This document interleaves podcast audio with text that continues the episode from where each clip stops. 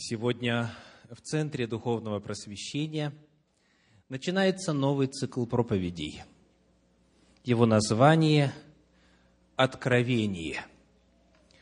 Имеется в виду то самое откровение, которое дано было Иоанну Богослову на острове Патмос. Это книга «Апокалипсис», воспринимающаяся как таинственная, загадочная, для многих непонятная, не поддающаяся осмыслению. Сегодня мы начинаем цикл проповедей, который будет преследовать цель изучить книгу Откровения. Сегодня мы начинаем новый, очень важный отрезок пути постижения Слова Божьего. И вначале я хочу упомянуть о формате, в котором будет происходить исследование Апокалипсиса. Часть материала будет озвучена в проповедях. Часть материала этой книги мы будем изучать в мини-церквах, которые организованы Центром Духовного Просвещения по всему Большому Сиэтлу. Собираются они в среду вечером. Где-то неподалеку от вас есть группа людей, мини-церковь, семья духовная, которая собирается в том числе и для изучения Слова Божьего. Начиная с этой среды, темой изучения там будет книга «Откровение». Материал этой книги очень объемен, и потому наш путь постижения этой книги будет дополняться. С одной стороны, проповедями, с другой стороны, непосредственным изучением в мини-церквах. Я приглашаю посему каждого из вас найти возможность посещать по средам мини-церкви. Если у вас нет данных, обратитесь ко мне, и я расскажу о том, где и когда по средам проходят эти встречи в районе Большого Сиэтла. Этот цикл проповедей «Откровение» также нуждается в прояснении этапов исследования книги «Откровение». В свое время, когда наша семья только приехала в Соединенные Штаты Америки, и когда только были созданы, тогда мы называли их «домашние церкви», мы провели в исследовании этой книги более полутора лет, встречаясь еженедельно. И поскольку объем с тех пор не уменьшился, осознание грани истины, открытой в книге Откровения, наоборот, с каждым годом углубляется, то наш цикл проповедей потенциально может растянуться на два-три года ежесубботно. Что звучит страшно, правда? Мы не можем себя сразу же обречь на такой апокалипсис. И потому я предлагаю нам для начала изучить первые три главы. Мы планируем это сделать в течение первого квартала этого нового две тысячи десятого года.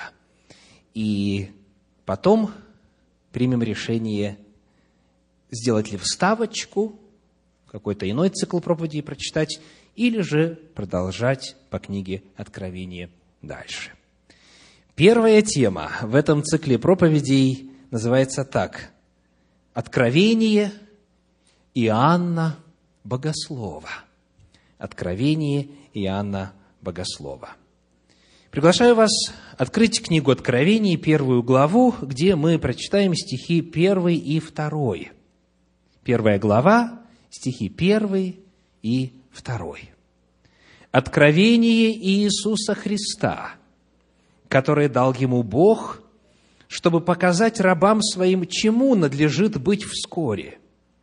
И Он показал, послав оное через ангела своего рабу своему Иоанну, который свидетельствовал Слово Божие и свидетельство Иисуса Христа, и что он видел. Сегодня в проповеди «Откровение Иоанна Богослова» мы посмотрим, во-первых, на личность того, кого Господь употребил для записания этой книги. Мы чуть ближе посмотрим на Иоанна Богослова, как он представлен именно в первой главе книги Откровения. И это позволит нам создать представление о соответствующем историческом фоне, на котором писалась эта книга. Мы также найдем ответы на вопрос о методологии исследования этой книги, ибо личность писателя помогает нам постичь его Писание. Итак, что же мы узнаем из первых двух стихов первой главы книги Откровения? Мы узнаем, во-первых, что Иоанн Богослов – это свидетель. Сказано во втором стихе, он свидетельствовал Слово Божье и свидетельство Иисуса Христа, и что он видел. Что означает «свидетельствовал»? В оригинале используется греческий глагол «мартурео». Вот его значение. «Мартурео» означает «свидетельствовать», «быть свидетелем», «подтверждать», «утверждать». Исследование значения этого глагола показывает, что есть две главных сферы в числе этих значений. Во-первых, человек был очевидцем, свидетельствовал, значит, освидетельствовал, значит, видел, исследовал, участвовал, был очевидцем. Он свидетельствовал, был очевидцем Слова Божия и свидетельства Иисуса Христа. Во-вторых, значения глагола «мартурео» говорят теперь об озвучивании этого свидетельства, об озвучивании того, свидетелем чему человек был. То есть, свидетель – это также и вестник. Это тот, кто был соучастником и кто стал провозвестником. Иоанн Богослов является свидетелем Слова Божия и свидетельства Иисуса Христа, и в смысле очевидца, и в смысле вестника. Когда же имело место свидетельство, о котором он говорит в первой главе? Как вы думаете? Когда он свидетельствовал Слово Божье и свидетельство Иисуса? При первом чтении очень часто многим кажется, что он этими словами описывает содержимое своей книги. То есть, он получал слова от Бога, получал свидетельства от Иисуса Христа и их записал. И это в действительности так. Но это уже во вторую очередь. А в первую очередь... Давайте прочитаем девятый стих. Откровение, первая глава, девятый стих. «Я, Иоанн, брат ваш и соучастник в скорби и в царстве и в терпении Иисуса Христа, был на острове, называемом Патмос, за Слово Божие и за свидетельство Иисуса Христа». Итак, Слово Божие и свидетельство Иисуса Христа – предшествуют или последуют опыту пребывания на острове Патмос? Предшествуют. Он оказался сосланным на этот безлюдный остров за свидетельство Божие, за Слово Божие и свидетельство Иисуса Христа. То есть, мы узнаем таким образом, что он был свидетелем чего-то еще до того, как он стал свидетелем откровений, полученных непосредственно на острове Патмос. Чему же он был свидетелем тогда, еще до того, как получил свое видение на этом острове в Средиземном море? Сказано, что он, во-первых, свидетельствовал Слово Божие. Вот скажите, когда звучит термин «Слово Божье», что в первую очередь в голову приходит? Слово Божье. Библия. Да. Слово Божье – это Священное Писание. Так Библия в действительности неоднократно называется в самой Библии.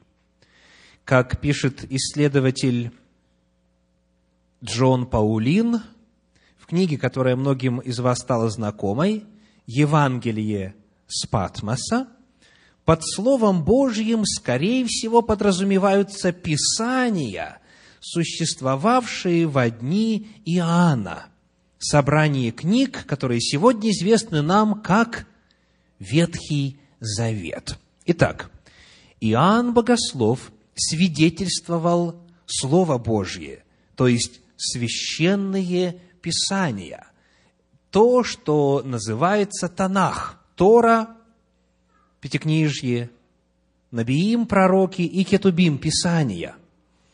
Он был свидетелем Танаха.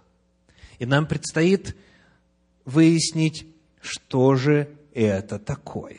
Но прежде, перед тем, как мы пойдем дальше в исследовании того, что значит Слово Божье и свидетельство Иисуса Христа, и в каком смысле Иоанн Богослов был свидетелем и тому, и другому, нам необходимо сделать одно уточнение по переводу второго стиха.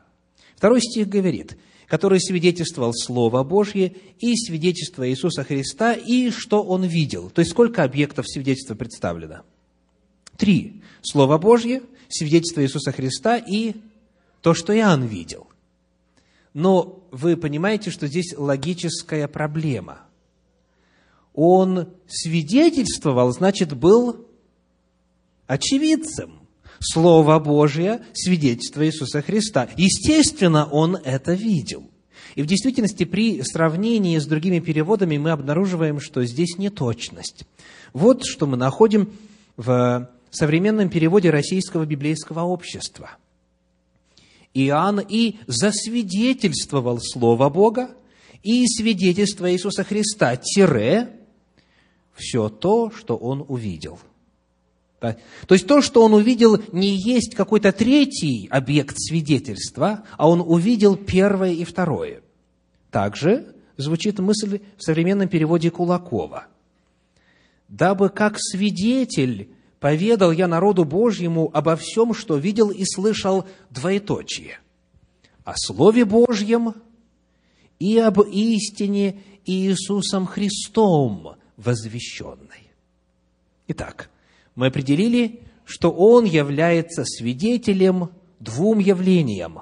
Слову Божию, то есть преимущественно Танаху, так называемому Ветхому Завету, книгам Священного Писания, и также свидетельству Иисуса Христа. Вот теперь давайте посмотрим на каждое из этих свидетельств по очереди.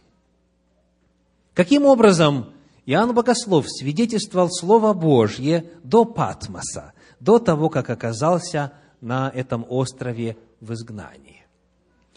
Вот как интересно на эту тему пишет Ростислав Волкославский в книге «Тайны Апокалипсиса» на странице сто семьдесят три. Он говорит, апостол Иоанн свидетельствовал Слово Божие, указывая на то, что ветхозаветные мессианские пророчества исполнились в жизни Христа, как очевидец и участник земного служения Христа.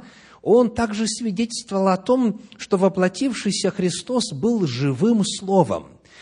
Иоанн Богослов жил в уникальное время, когда Танах оживал на его глазах, когда пророчества о Мессии, о Помазаннике, о Спасителе становились реальностью, и он вот так свидетельствовал Ветхий Завет.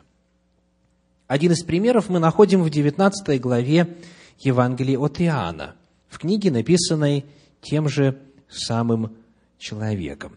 Евангелие от Иоанна, девятнадцатая глава, стихи с тридцать пятого по тридцать седьмой. С тридцать пятого по тридцать седьмой. «И видевший засвидетельствовал, и истинно свидетельство его. Он знает, что говорит истину, дабы вы поверили. Ибо все, ибо сие произошло, да сбудется Писание, кость его да не сокрушится». Также и в другом месте Писание говорит: «Возрят на того, которого пронзили». Кто вот это такой, видевший, который засвидетельствовал? Это сам Иоанн. Здесь в девятнадцатой, в девятнадцатой главе Евангелия от Иоанна, начиная с двадцать пятого стиха, мы находим следующие слова. С двадцать пятого стиха. «При кресте Иисуса стояли матерь Его, и сестра матери Его, Мария Клеопова, и Мария Магдалина. И Иисус, увидев матерь и ученика, тут стоящего, которого любил, говорит матери своей: „Жена, се сын твой“. Потом говорит ученику: „Се матерь твоя“. И с этого времени ученик сей взял ее к себе». Ученик, которого любил Иисус, это Иоанн, самый молодой из его учеников. И вот он был там, он видел, что когда пришли воины снять тела с креста, потому что наступала суббота, с Иисусом Христом поступили не так, как с остальными. Одному и другому разбойнику, распятому, распятому с Иисусом Христом, перебили голени, чтобы они, лишившись возможности поддерживать вес тела, провисли на пронзенных руках и таким образом быстро задохнулись, чтобы их можно было мертвыми похоронить. А когда подошли к Иисусу Христу, как говорит тридцать третий стих, как увидели его уже умершим, не перебили у него голеней. Иоанн говорит: «Я там был, я был свидетелем того, как вот то пророчество, которое есть еще в Торе, как оно в точности исполнилось, что у пасхального агнца кость нельзя сокрушать». Итак, Иоанн Богослов был, во-первых, свидетелем Ветхого Завета, его реального, буквального исполнения в истории Земли, поскольку был участником событий миссии служения Иисуса Христа. Он, имея этот опыт, был также теперь уже на острове Патмос свидетелем Ветхого Завета, свидетелем Слова Божия. Книга Откровение есть свидетельство Ветхого Завета. В каком смысле? Как Иоанн Богослов свидетельствовал Слово Божие уже теперь в качестве вестника, в том числе на острове Патмос. Вот что мы читаем в книге Жака Дюкана «Секреты откровения» на эту тему. Он пишет: «Она, эта книга, содержит более чем две тысячи аллюзий на еврейские писания». Значит, поясним это слово. Аллюзия, не иллюзия. Согласно литературному энциклопедическому словарю, от латинского, соответственно, «аллюзио» – это намек. В литературе, ораторской, разговорной речи это одна из стилистических фигур. Намек на реальный политический, исторический или литературный факт, который предполагается общеизвестным. То есть аллюзия – это литературный прием, который дает возможность, сказав одно слово, сообщить слушающим целую концепцию, ввиду чего? Ввиду того, что и слушающий, и оратор, или писатель объединены определенным общим опытом, и одного слова достаточно для того, чтобы всплыла целая концепция. Например, эс эс эс эр. Все понятно, да? Или комсомол. Если человек исследует комсомол спустя, если Христос не придет, скажем, тысячу лет от настоящего момента, по каким-то записям, дневникам, книгам, ему будет очень сложно понять, что имеет в виду житель Советского Союза двадцатого века, произнеся это слово. Он что-то может знать, но, конечно же, не так обстоятельно, как мы с вами, правда? То есть аллюзия – это способ путем одной фразы или двух, очень коротко, ссылаясь, я повторюсь, на реальный политический, исторический или литературный факт, который предполагается общеизвестным, сообщить очень глубокую и емкую истину. Так вот, в книге Откровения аллюзий на Ветхий Завет сколько? Две тысячи. Представьте, более двух тысяч. Сколько глав в книге Откровения? Двадцать две. Две тысячи делим на двадцать две. Получаем среднее число аллюзий на Ветхий Завет в книге Откровения. Представляете? Является ли Иоанн Богослов свидетелем Слова Божия, Танаха, священных писаний? Очень и очень основательно. Помимо этого, как дальше пишет Жак Дюкан, есть четыреста прямых ссылок на Ветхий Завет. четыреста прямых ссылок, где образы используются, слова используются, концепции и так далее, непосредственно и прямо, уже не намеком, а явно отправляя нас назад в священные писания Ветхого Завета. И девяносто буквальных цитат. четыреста прямых ссылок и девяносто цитат из Пятикнижья и пророков. Таким образом, и это чрезвычайно важно, чтобы понять книгу Откровение, необходимо знать всю Библию, в первую очередь Тору и пророков. Предполагается, что читатель основательно знаком со всем предыдущим материалом. И если нет основательного знакомства с концепциями, категориями, идеями, истинами Танаха, то книгу Откровения понять никак невозможно. Между тем, многие именно такую ошибку совершают. Есть ли среди нас те, кто любит читать книги с конца? Чтобы понапрасну не волноваться, открываем последнюю страницу, читаем эпилог, кто жив, а кто уже почил, и потом, сориентировав себя, начинаем читать сначала.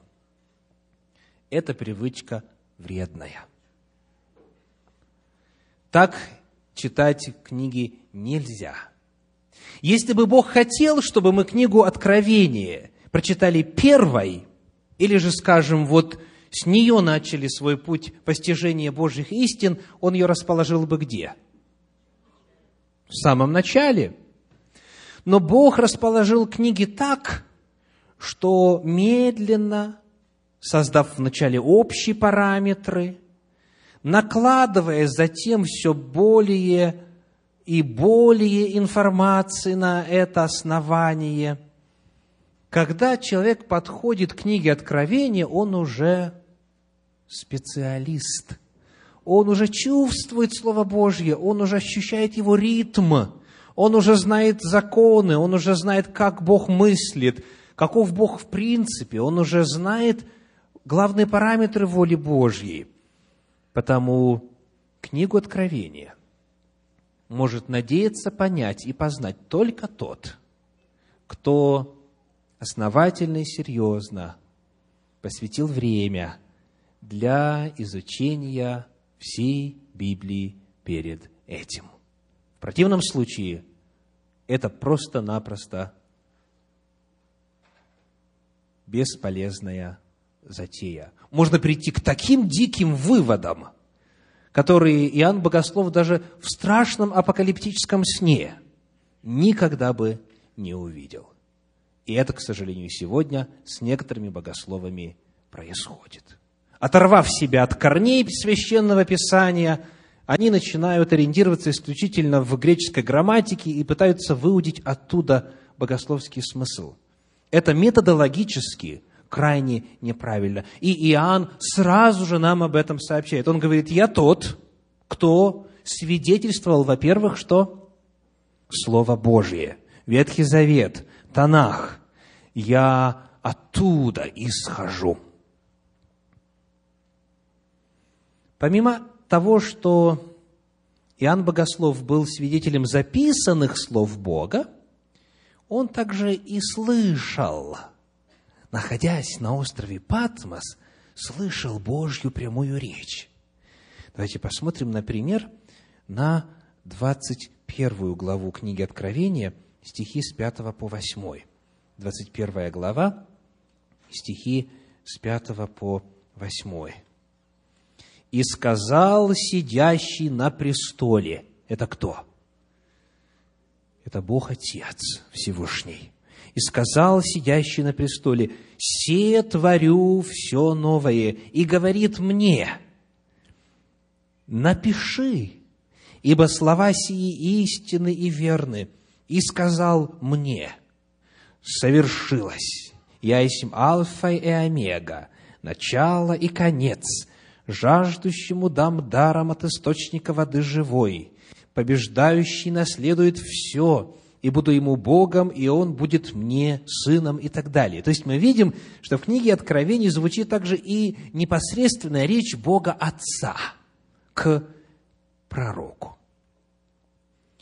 Таким образом, мы рассмотрели, как Иоанн Богослов был свидетелем Слова Божия.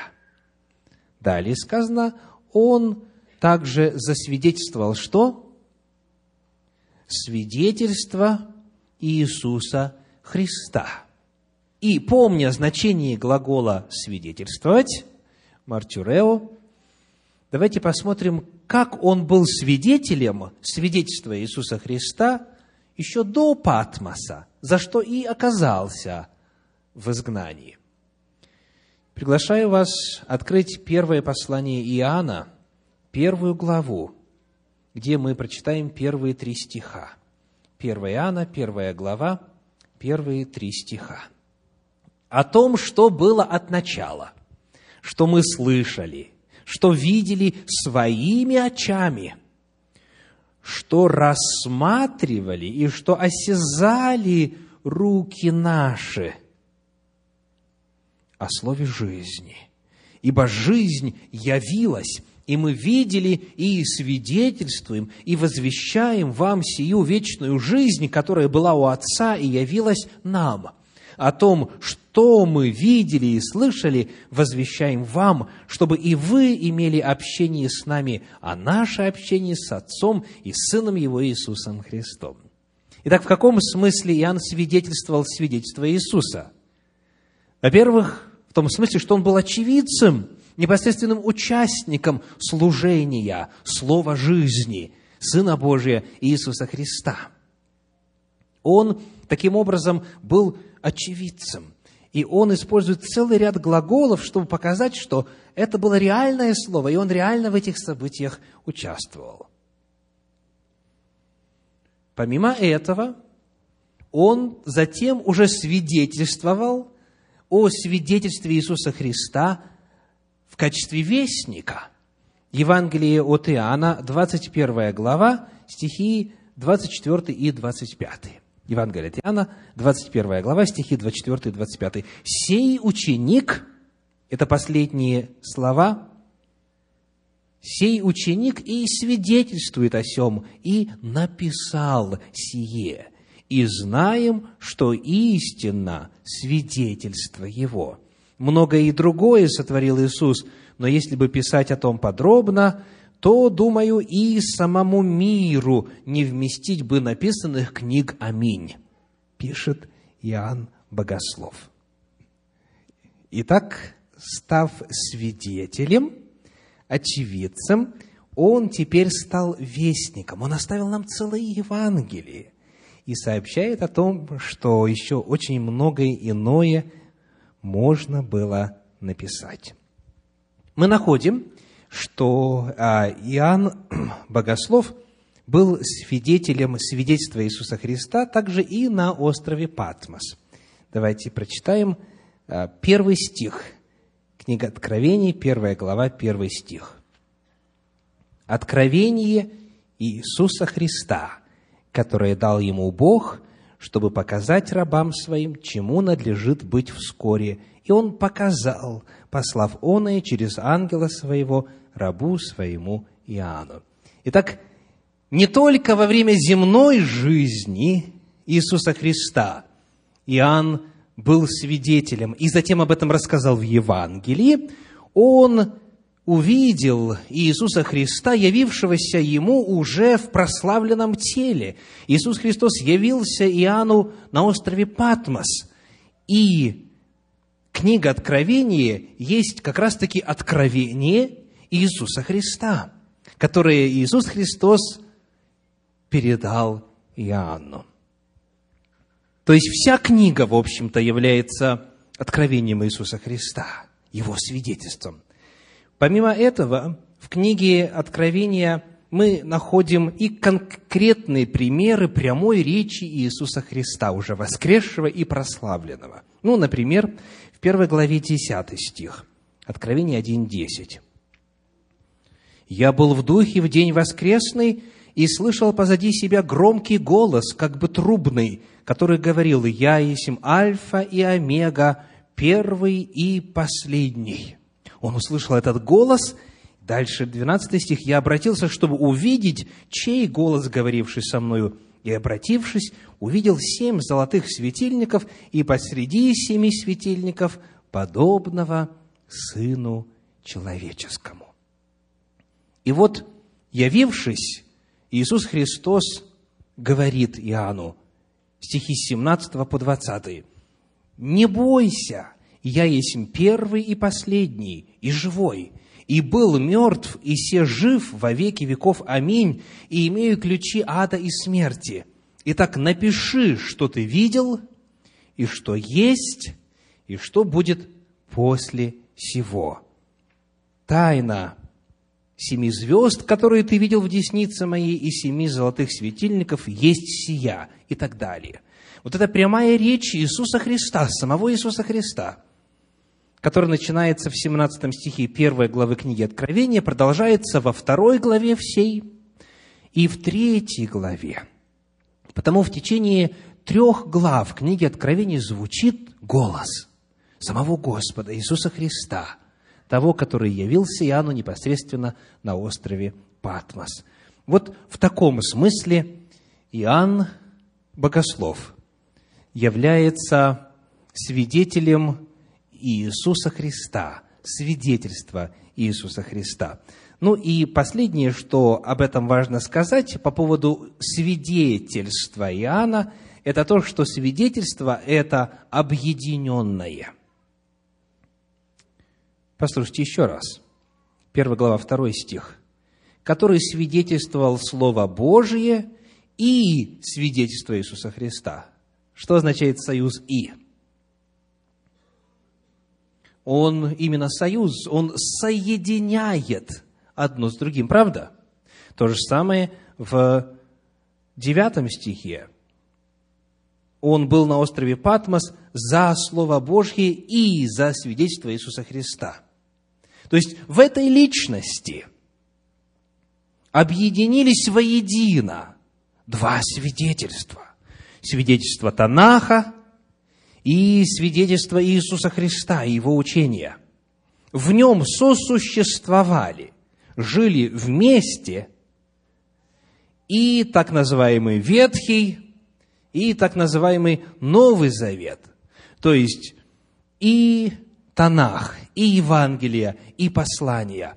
Он вобрал в себя. Он был свидетелем и одного, и другого. И он не видел между ними чего? Противоречия. Он не считал их чужеродными друг другу. Он знал, что это одно и то же Слово Божие, отличающееся друг от друга, во-первых, эпохами, во-вторых, способом свидетельства. И вот эта мысль проходит через книгу Откровения красной нитью. Вот таким свидетелем является Иоанн Богослов. Посмотрите, например, на двенадцатую главу, семнадцатый стих. Откровение двенадцать, семнадцать. «И рассвирепел дракон на жену, и пошел, чтобы вступить в брань с прочими от семени ее, сохраняющими заповеди Божии и имеющими свидетельство Иисуса Христа». Эта характеристика, оказывается, не только к Иоанну была применима, она описывает кого? Истинный народ Божий, истинную Церковь Божью. Они сохраняют и заповеди Божьи, и свидетельство Иисуса Христа. В четырнадцатой главе на эту тему двенадцатый стих, Откровение четырнадцать, двенадцать. «Здесь терпение святых, соблюдающих заповеди Божьи и веру в Иисуса». Здесь это после того, как прозвучала весть трех ангелов. Это после того, как уже начертание зверя распространяется по всей земле. И тогда, в самые последние дни истории земли, народ Божий будет отличаться тем, что он соблюдает и заповеди Божии, и веру в Иисуса. Это именно объединенное свидетельство. Только так, на таких началах, мы можем уразуметь книгу Откровения. Итак, во-первых, Иоанн представлен в книге Откровения как? Как свидетель. Во-вторых, он представлен как мученик. Мученик. По скромности своей, которая наблюдается еще в Евангелии от Иоанна, он о многих своих мучениях не рассказал, которые известны нам из исторических данных. Но он все-таки нечто упоминает в стихах девятом и десятом первой главы книги Откровения. Давайте прочитаем. «Я, Иоанн, брат ваш, и соучастник», что сказано дальше, «в скорби».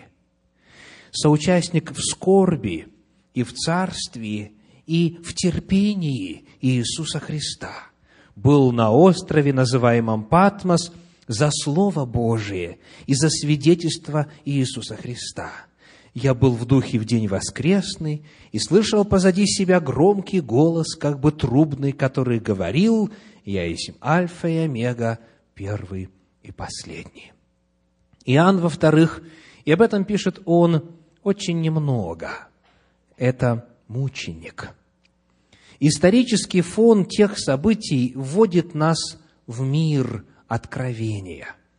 На глазах апостола Иоанна римские чиновники требовали у всех поклоняться статуям императора. В ту пору Домициан, император, заполнил Капитолий своими статуями, провозгласил божествами отца своего, брата, жену, сестер и также, естественно, самого себя. Он основал новый жреческий орден, орден Флавианов, которому поручено, поручено было отправлять культ этих новых богов. И приказал официальным лицам называть его в своих документах «Доминус et Deus noster» – «Наш Господь и Бог». Вот в такой среде жил Иоанн Богослов, когда увидел это видение. Поскольку иудеи и христиане отказывались поклониться императору как Богу в силу своей верности Божьим заповедям, Домициан называл иудеев и христиан так: «Эти атеисты», говорил он о них. Представляете? Эти атеисты. И поскольку эти атеисты ему, как Богу, а божество свое он воспринимал очень серьезно, не поклонялись, они были истребляемы, мучимы, преследуемы, ссылаемы и так далее. Книга Откровения появилась, и в этом согласны все ранние христианские писатели друг с другом, во время гонений императора Домициана. Она была написана около девяносто пятого года нашей эры. Он оказался на острове Патмос. После некоторых пыток над ним он оказался там в качестве изгнанника, страдальца за свою веру, за свидетельство Слова Божия и свидетельство Иисуса Христа. Он оказался там в ссылке. Как пишет вновь Ростислав Волкославский в книге «Тайны Апокалипсиса» на странице сто семьдесят шесть, остров Патмос – это небольшой скалистый остров, расположенный в Эгейском море недалеко от юго-западного побережья Малой Азии. Расстояние от острова до ближайшего города Эфеса составляло около девяноста километров. Как говорится, попробуй, доплыви. И в силу этого, как пишет Плиний, он использовался, этот остров, в качестве колонии, в качестве места для ссылки. Там были каменоломни, шахты и тяжелый каторжный труд для заключенных. Остров этот в самых широких частях достигает шестнадцати и десяти километров.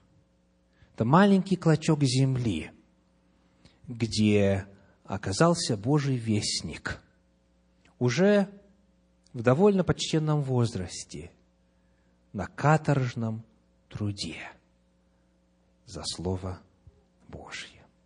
И вот здесь, вот в этих двух стихах, девятом и десятом, у нас присутствует парадокс. По-русски, когда мы говорим о местопребывании Иоанна Богослова, мы говорим «на Патмосе», да? «На острове Патмос».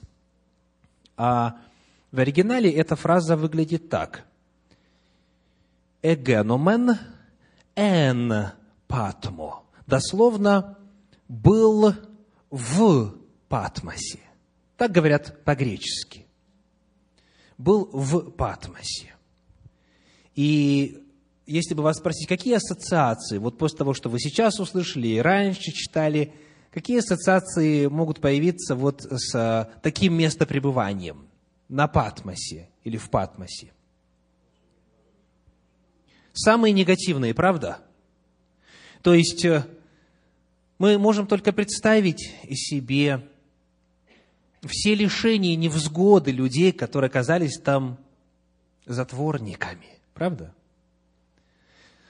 Но парадокс заключается в том, что точно такую же структуру, грамматическую структуру своей книги Иоанн Богослов использует для описания своего другого места пребывания. В десятом стихе. «Я был где?» В духе. В оригинале «эгенумен эн пнеумати». Перед этим «эгенумен эн патмо», а потом, находясь там же, «эгенумен эн пнеумати». Иоанн хочет показать, что есть контраст, что, несмотря на его пребывание там, он на самом деле пребывал в другом месте. А когда мы озвучиваем вот это место пребывания, «я был в духе», здесь какие ассоциации появляются? Радость, мир, спокойствие, межпланетные путешествия в духе, путешествия в истории, во времени, пребывание в удивительно чудесной атмосфере Божьего престола и так далее. Это совершенно другое место, не так ли? Иоанн мог выбрать, где ему быть, как каждый из нас может выбрать. Мы можем пребывать исключительно в Патмосе, или мы можем пребывать в Духе, независимо от нашего места пребывания. Можно быть на Патмосе, но одновременно пребывать в совершенно другом измерении, пребывать в Духе. Как красиво говорят на Руси, не место красит человека, а человек красит место. И так и произошло. Вот что читаем в библейской энциклопедии. Это важнее, это важное обстоятельство придало Патмосу исключительный интерес. И он в продолжении многих веков не только был колонией для монашествующих, но и много раз посещался путешественниками.